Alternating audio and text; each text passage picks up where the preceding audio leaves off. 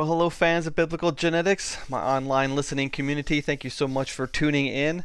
I have big and exciting news for you, my listening community, because for the first time ever, you downloaded more podcasts than people went to YouTube to watch my videos. Now, maybe that means my video views are very low. Yeah, that was true. That video wasn't so great as far as uptake, but I do appreciate so much you being here with me on this journey through biblical genetics. Now, I trust that this upcoming episode is going to be interesting to you. It's something that is really one of my favorite arguments. It's uh, amazing, it's profound, it's mathematical, it's something evolution I don't think can answer.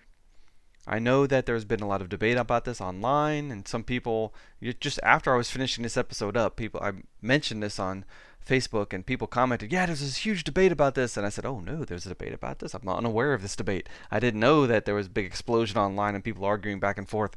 So hopefully what I say still addresses those concerns. However, I'm kind of glad I didn't know about that because what it meant was that I didn't have to get down into the nitty gritty details and I could just take a 10,000 foot overview of the subject, present it to you in such a way that hopefully is understandable. I don't have many visual aids in the um, video, so it, it's not like what you're listening to is going to be any different. So you're just going to have to imagine though populations and genes floating through populations. And when I do that, what I imagine is a bunch of dots on a screen that are blue and they're kind of dancing around. And then I imagine one of them is red.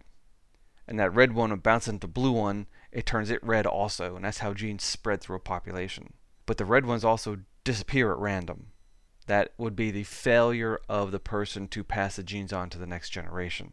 And as this is going on, the reds disappear pretty quickly. And that's one of the fundamental things that we have to understand. The, the waiting time problem is profoundly difficult for evolutionary mathematics. So let's get into it. This is going to be a good one, I think. I'm at a clock shop, so you're going to hear a lot of clocks going off in the background, uh, which is kind of cool because I have, um, with my hearing difficulties, I cannot edit sound to any degree that's reasonable. I mean, I, I'm guessing when I'm when I'm listening to my own videos here, and so these things going off in the background, nice and quietly, was just a really neat audio effect. Especially this one time a cuckoo clock goes off when I say something that's cuckoo. It was perfect. Anyway, here we go. The waiting time problem.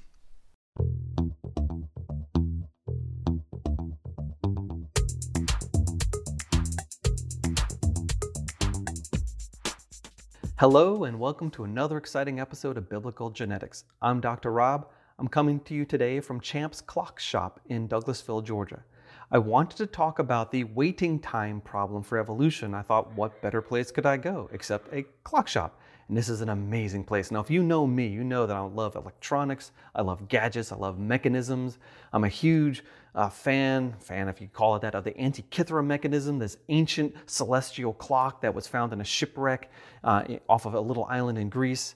I have been to the British Naval Museum. I have seen Harrison's clocks. Yes, the first clocks that were ever able to travel aboard a ship and the accurate timekeeping aboard ship allowed us to finally crack the longitude problem. Show notes. Amazing things in the world of clocks and amazing things here in the world of clocks. I have seen so many fascinating things. I mean, grandfather clocks and cuckoo clocks and all sorts of timekeeping devices. The waiting time problem is very well known to evolutionary theoreticians. They've been writing about this for decades. There's all sorts of computer models and mathematical models to try to explain how mutations propagate in a population. But if they can't explain it mathematically, evolution's dead in the water, and they know it. So there's all sorts of ways around this. In fact, if you go online or you get on some uh, chat site, you, you start saying these things to people, they're going to say, oh no, we answered that long ago and then you ask them for a reference, they'll give you a reference for maybe something like a bacterial population. But that's irrelevant. The waiting time problem is for people and elephants, not E. coli. You see, there are so many bacteria in the world, and the mutation rate is so high that essentially every single possible mutation that can appear in an E. coli genome happens every single day in some bacterium somewhere in the world. So if we're waiting for mutation to occur, it's going to occur in bacteria. That's not the question. The question is how do long lived species with long generation times and high mutation rates, how do they possibly survive over time? And if you're depending upon a positive mutation to appear, how long does that take? That's the waiting time problem. So, my colleagues, uh, John Sanford is the leading author in this paper, um, using a, a computer model called Mendel's Accountant, which I wrote a thorough review of in the Journal of Creation. It's now on creation.com. There'll be a link in the show notes called A Successful Decade for Mendel's Accountant. Essentially, the most sophisticated evolutionary modeling program was written by creationists in order to test evolutionary theory. And piece after piece after piece after piece of the puzzle has been solved by this problem. And finally, after lots of work, they turned their sights on to the waiting time problem. And they said, okay, in evolutionary theory, we supposedly evolved from a small population in Africa. If you hear the numbers, they'll say something like, or the evolutionists will say something like, uh, effective population size of about 10,000 individuals in a bottleneck, which means we went from Homo erectus to Homo sapiens, improving, because Homo sapiens certainly is, is superior to Homo erectus, in a very small population that remained very small for a very long time. And somehow in that process, we evolved into basically an ape like thing to a species that can fly to the moon. That is a very interesting question and it's mathematical, and we can model that using Mendel's accountant. So here's what they did they said, We're going to start with a population of 10,000 individuals, and we're going to wait for a single letter to change. There's an A, and we want to change to a G. How long will that take? Well, you don't actually need a mathematical model to do that or a computer model to do that because we know the basic mutation rate. Under a lot of simplifying assumptions, the mutation rate is, they usually say it's like 1 times 10 to the negative 8. Negative 8, what does that even mean? Okay, math. 10 to the 6th is a million. 10 to the 8th is 100 million. 10 to the negative 8 is 1 over 100 million. In other words, in any stretch of 100 million letters, there'll be about one mutation there per year or sometimes per generation, depending on what you're talking about. So let's talk in generations because evolution doesn't care about years, it only cares about generations. Now, interestingly, since the time of the human and human chimpanzee common ancestor, there have only been a few hundred thousand generations in the evolutionary system. That's not a lot of time. That's not a lot of generations for change to happen. And there are millions of differences between humans and chimpanzees, tens of millions, but only a few hundred thousand generations. But some of those differences are relevant. Some of them, though, are important. Some of them gave us a larger brain. They gave us the ability to walk upright. They lost our hair. I mean, mutations have been important and advantageous to the human species in evolution. I don't believe this, but in evolutionary model. So, how long would it take for a single letter change as important to arise? That's the question. So, in their model, 10,000 people, genome size of 3 billion times 2 is 6 billion, a mutation rate of one mutation for every 100,000 letters per generation, per individual. And their mutation, though, in order to get it to work, they had to have a very strongly advantageous mutation. They say, let's, um, or they said, let's say that this mutation, when it appears, confers on that individual that carries it a 10% reproductive advantage. The selection coefficient is 0.1, or that individual is more likely to have offspring than any random chump in that population that doesn't carry that mutation. So, this mutation allows the individual to have more babies. That's what evolution depends upon. It's not about death. Selection is not about death. It's about reproductive advantage. The more, eh, more offspring you have, the more advantageous you are, theoretically. Okay, so a 10% reproductive advantage actually is profound because most mutations don't do anything. Most mutations are tiny effect. Most mutations are actually bad and selection has to get rid of them. That's a whole other problem. That's called genetic entropy. But for the waiting time problem, we're waiting for an advantageous mutation to appear. How long does that take? Well, given a stretch of 100,000 letters, one out of 100,000 generations, that's when that will appear. Generation time is about 30 years. That's about 3 million years. Whoa, that's profound, just waiting for that letter change. However, it's not that simple because just because you have a mutation at that spot doesn't mean you have the right mutation. If you want the A to turn to a G, the A can turn to a T or a C. But it's worse than that. Because most mutations are lost. In another Mendel's accountant paper that they uh, presented at the International Conference of Creationism several years ago, this team showed that something like 99.99 something percent of all new mutations are randomly lost, even the beneficial ones. Here's how that works. Give an individual that has a mutation. That mutation is going to be passed on to children half the time. He has two copies of each gene. Well, he's only going to give one gene to the child, and it's a 50 50 chance. If a child doesn't inherit that mutation, that mutation is gone.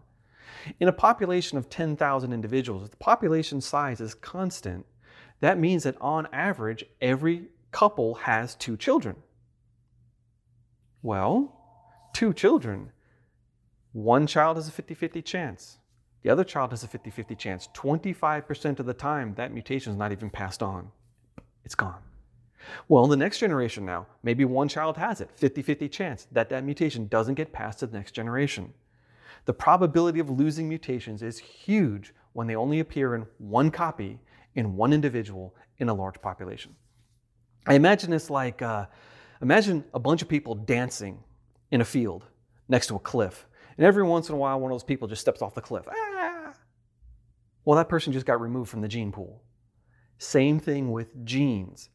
If they don't get passed on, they're removed from the gene pool, and most all mutations are lost. However, with this particular mutation they're modeling with a very strong positive selection coefficient, about 90%, so instead of 99.99, only about 90% of the mutations are lost due to random chance. So your, your waiting time has to be multiplied by 10. If 90% are lost, only 10% live, you have to wait longer, much longer, for that lucky one to finally appear and stay. So there's several things here. We have the waiting time to the first appearance. Most of those are lost. That's irrelevant. Then you have the waiting time to that lucky one that doesn't go away. But that's not the waiting time. The waiting time is how long does it take that mutation to spread throughout the population and replace the original variant. That's the waiting time. Population geneticists talk about something called fixation or fixity. And this is hard because we don't use that word fix like we used to use it. In fact, we use it as repair. What they mean is stuck, as in fixed in place, immovable, can't change anymore. Let me give you an illustration. Imagine that you have a population of nothing but brown eyed people. Let's say 7 billion brown eyed people. And someone appears with a single letter change that creates blue eyes. Now, that's not true. Blue eyes is not a single letter change, it's not simple genetics for eye color. But imagine that a blue eyed gene appears and it gives that person a reproductive advantage of 10%. How long will it take for that gene to spread throughout all 7 billion people and replace the brown to the point where brown no longer exists? It's fixed. The blue eyed gene will be fixed. You can't go back to brown. Brown is gone. That's what we're talking about. And the waiting time is profound. Using that mutation rate, and that population size and waiting for a single letter should take about 3 million years for one letter change. In the model that they worked up and did a lot of experimenting on, they calculated 1.5 million years. Now, why is the model not matching the math? Well, because they're making assumptions in favor of evolutionary theory. In fact, when you're doing modeling, the results you get are entirely dependent upon your model assumptions. And if you get to within an order of magnitude that's a factor of 10, that's a happy day. It's like, yes, we did it. If you're off by a factor of a thousand, then you go back to the drawing board. But if you're within any, you know, close range, that is an excellent model.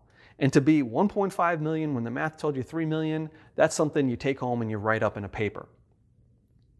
And yet notice that 1.5 million years to the fixation of that new mutation is lower than the evolutionary assumption.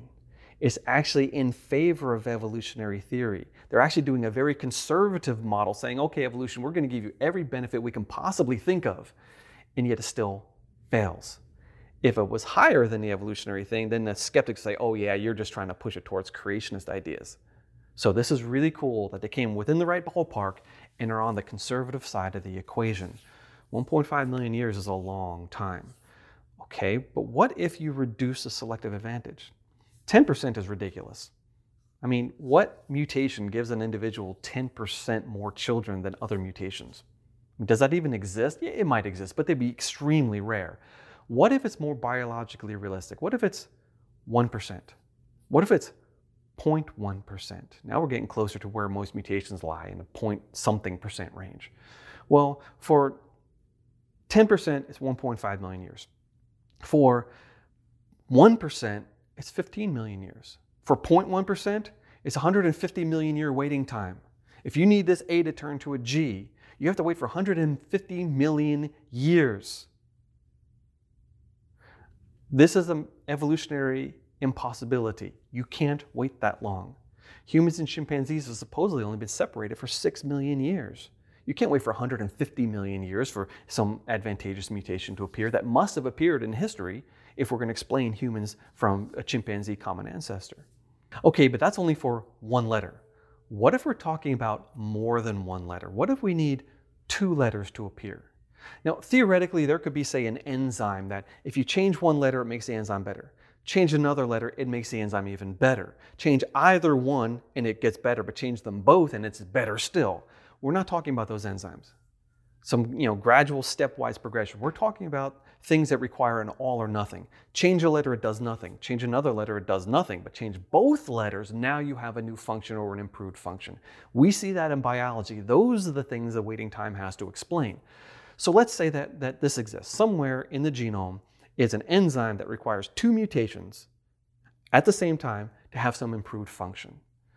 Well, if you're waiting for two letter changes, you're talking about 84 million years, not 1.5 million years.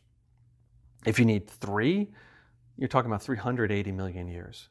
Five, two billion years. If you want eight changes, you're talking about something older than the Big Bang age of the universe. This is why the waiting time is so profound, because the numbers are telling us that it's not actually going to happen in evolutionary history. All right. What if you have larger populations, though? What if you had a million individuals instead of 10,000? What if you had a billion individuals? That actually reduces the waiting time because you have more copies of that gene, more possibilities for that gene to mutate where you want it to mutate. Now, it takes longer for the, that new gene to spread through the population, but because you have more copies, that actually overwhelms the, the waiting time. And so if you have a million people, you, that five letter combination, instead of being 2 billion years, now you're talking about 482 million years.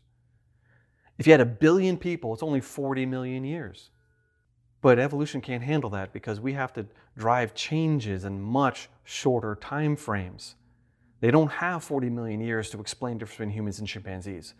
You only have six or seven million years at most. And even that has doubled since I was in college. It used to be three million years, it used to be less than that. But they keep on bumping up the number to try to uh, account for the evolutionary differences that they see. And yet, even then, the waiting time problem presents a profound mathematical challenge. I don't believe that they can do it if we stick to the real argument. Not bacteria, not gene promoters, but specific letters. Now, granted, evolution is supposed to be random. So what if that letter change happened? What if another letter change could have happened? And there are, you know, 20 something thousand genes. So maybe you don't need that letter change. Maybe you need any number of 50 to 100 to 1,000 specific letter changes to happen to drive the evolution of humans. And you have 20,000 different genes to work with. Okay, we can talk about that too. We can model that also. And it doesn't work because if a letter appears in some gene that gives it some selective advantage, great. Well, that's going to take a long time to propagate. You need another one to appear at the same time. That's going to take a long time to propagate. They're going to be interfering with one another. There's only so many babies that humans can have. Human females can't have 800 children and 798 of them get removed for natural selection purposes. That's not the way it works. We have a little more than two per generation. That's normal. that's a problem. Because that means that there aren't a lot of extra children to remove. You can't have 20, 100, 1,000 different genes, different advantageous mutations all clamoring for attention. What happens is the selective process bogs down in something called selective interference. And that's another big issue for the waiting time problem. In that, okay, you want random mutations? Okay. Let's just say that random mutations with a 10% reproductive advantage happen at random and anywhere it happens, that that is going to be selectable. Great. You can only get one or two, maybe three. And Haldane's estimate a few hundred to a few thousand. I think his estimate is way over the top. But you can't get that many changes, even in evolutionary time. Therefore, evolutionary mathematics tells us that evolution doesn't work. That, my friends, is the waiting time problem. Now, before I go, I want to give a giant shout out to all my supporters on buymeacoffee.com. Stephanie S. once again, but a new Stephanie, Stephanie F. Thank you so much. And Brian M. I really appreciate it. Over on patreon.com, Dave H.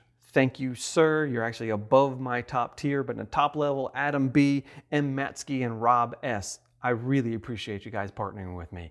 Uh, Daniel P., James R., Jeff V. D., and Mark K. You're in that middle tier. Guys, you're awesome. But not to be forgotten, Jonathan P. and Ted H. You guys are helping me so much. In fact, I have two brand new lights that I'm filming with because I knew I was going to do an indoor shoot. I've got a new cage around my camera that I can attach lights to.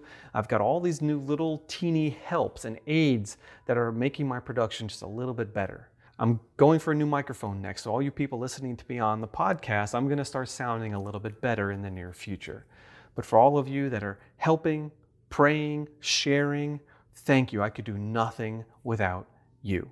And I want to thank again the Champion family for allowing me to come to Champ's Clock Shop and film in this beautiful location, perfect location, to talk about the waiting time problem.